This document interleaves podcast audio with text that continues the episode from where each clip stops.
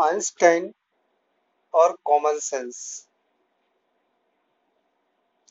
एक बार आइंस्टाइन अपने पालतू बिल्ली और चूहे के वजह से बहुत परेशान थे।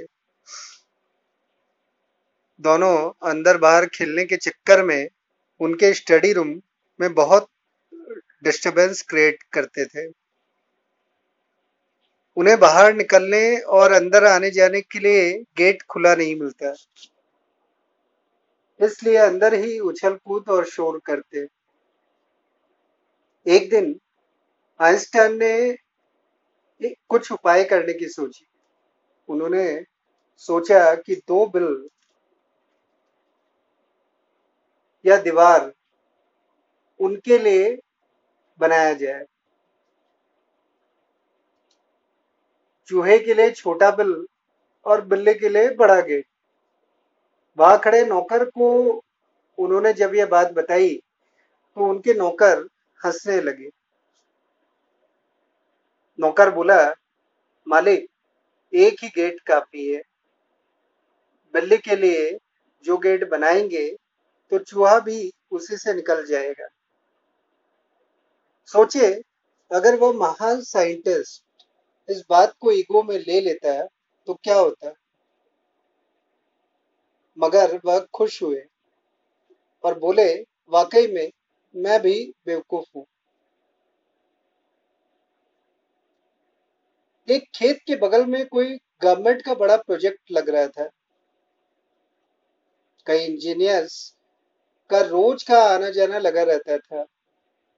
वहीं एक किसान बगल के खेत में काम करता और उन इंजीनियर्स को भी देखा करता।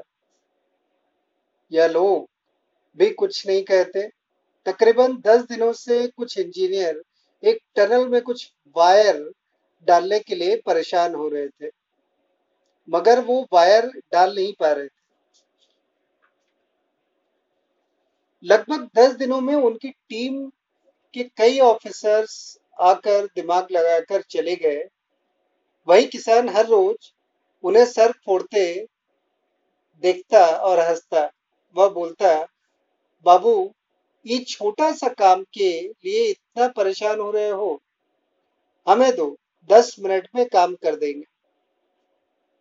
टनल में खास बात यह थी कि वह सौ फीट लंबी थी और बहुत ही आड़ी टेढ़ी घुमावदार थी। वायर हर बार अटक जाती।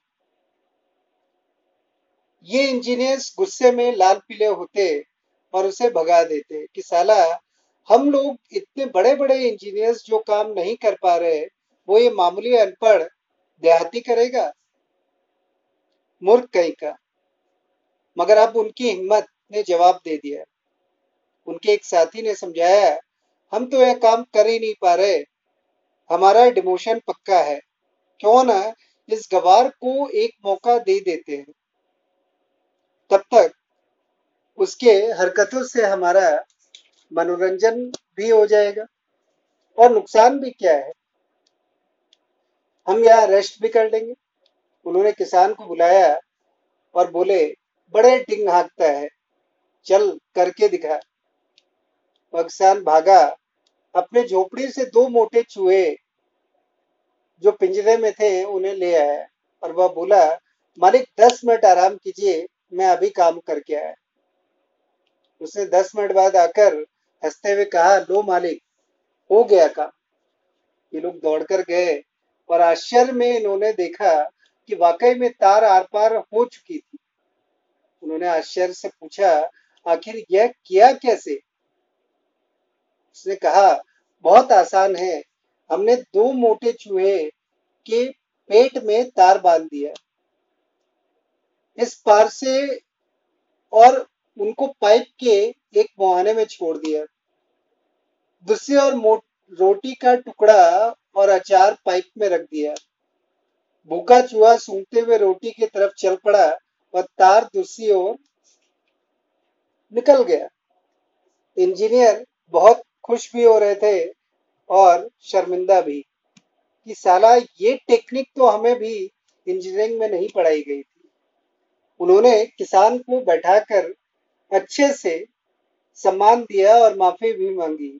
इसलिए यह अहंकार ना करे कि छोटा या गरीब, अनपढ़ या जूनियर आपसे बेहतर नहीं सोच सकता। उनकी रेस्पेक्ट करें, तभी रेस्पेक्ट मिलेगा। धन्यवाद।